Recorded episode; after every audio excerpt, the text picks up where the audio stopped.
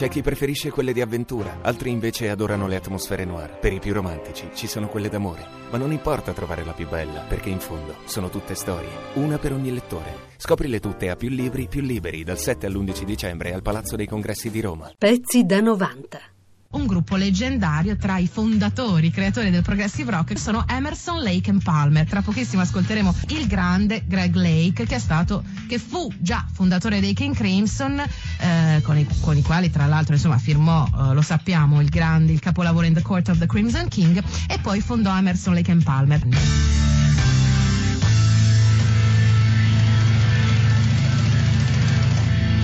Benvenuti nel mondo immaginifico e ambizioso di un trio di ragazzi, Emerson, Lake and Palmer. Just a step, cried the sad man, take a look down at the madman. Gli Emerson, Lake and Palmer si formano quando, casualmente, Keith Emerson e Greg Lake si incontrano durante le prove di un concerto che Nice e King Crimson avrebbero dovuto fare assieme. Nascono come power trio, formato dunque da organo, basso e batteria, ed esordiscono al Festival dell'Isola di White del 1970 con un'esibizione che lascia tutti senza fiato, compreso Jimi Hendrix, che poco dopo dirà vorrei molto unirmi a questa band.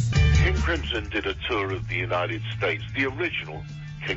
I King Crimson originari fecero un tour negli USA.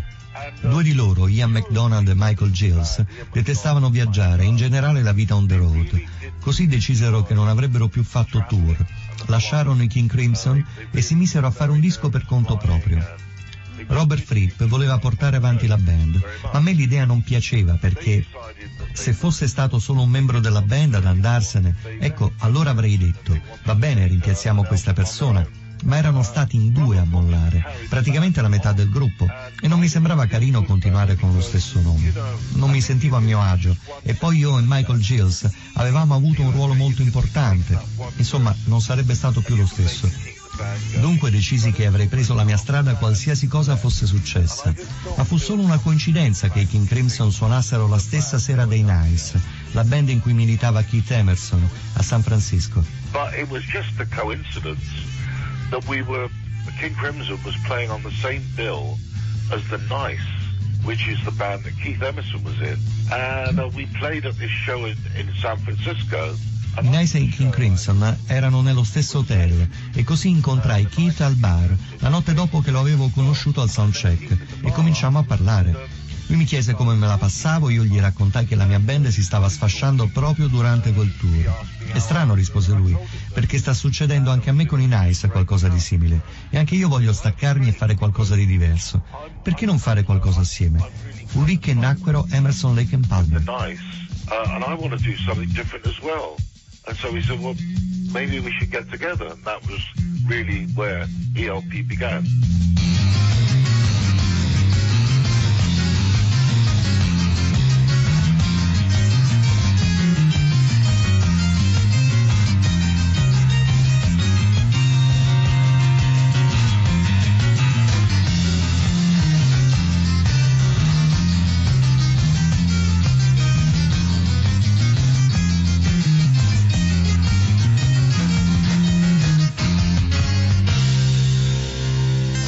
Mr. Lake The Voice, come Keith Emerson lo ha sempre chiamato. Ma noi siamo curiosi di sapere quali voci influenzarono nella sua formazione Mr. Greg Lake.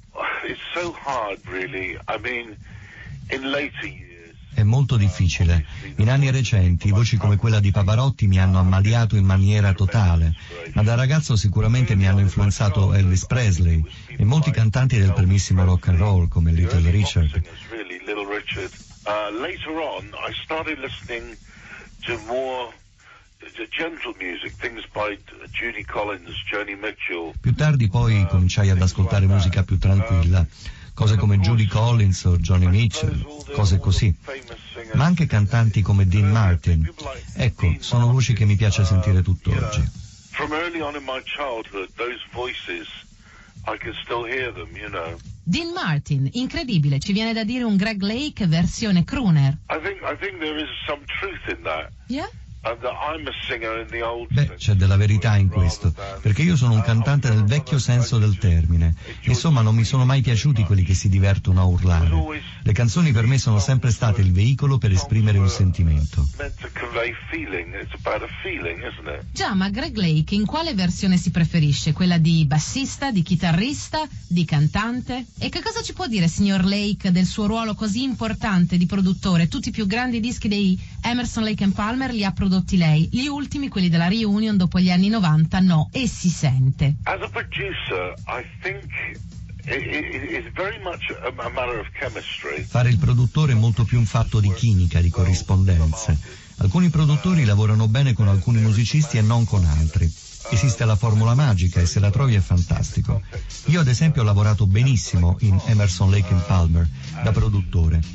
Il ruolo del produttore a mio parere è ascoltare molto gli altri ma avendo bene in testa una visione d'insieme. You have to listen to what the artist is creating. Um, Devi sapere ascoltare bene cosa gli artisti stanno creando, ma sapere come inquadrare le loro istantanee.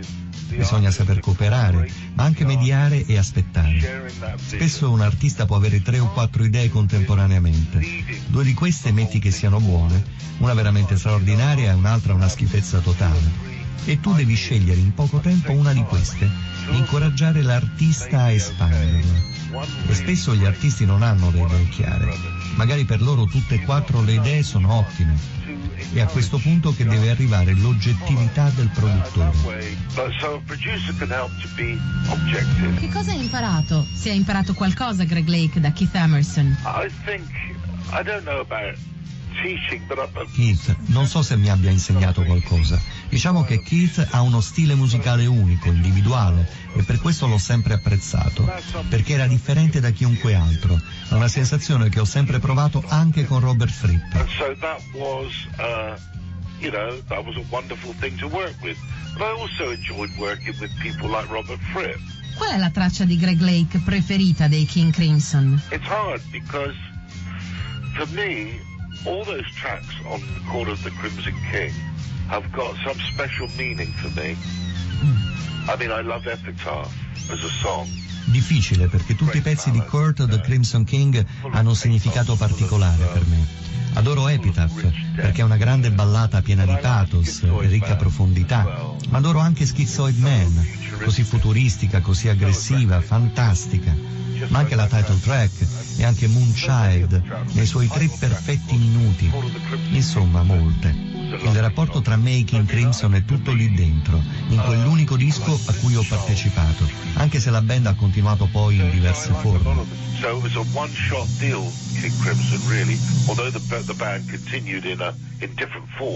È stato più difficile lavorare con Keith Emerson o con Robert Fripp nei King Crimson? Era facile lavorare con entrambi, essenzialmente perché io cantavo e loro no. Dunque, innanzitutto, io ero ciò di cui loro avevano bisogno. La mia voce doveva interpretare le loro creazioni.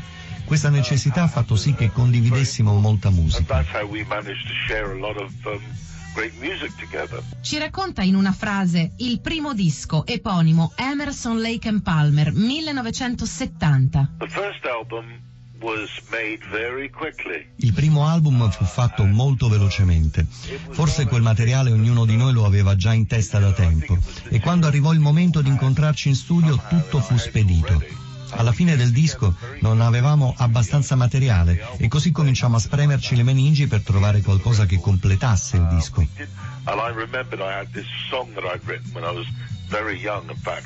Così io tirai fuori una canzone che avevo scritto da ragazzino, 12 anni o giù di lì, ed era Lucky Man.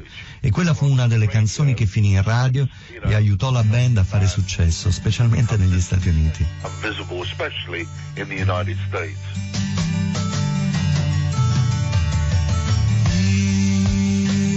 White horses and ladies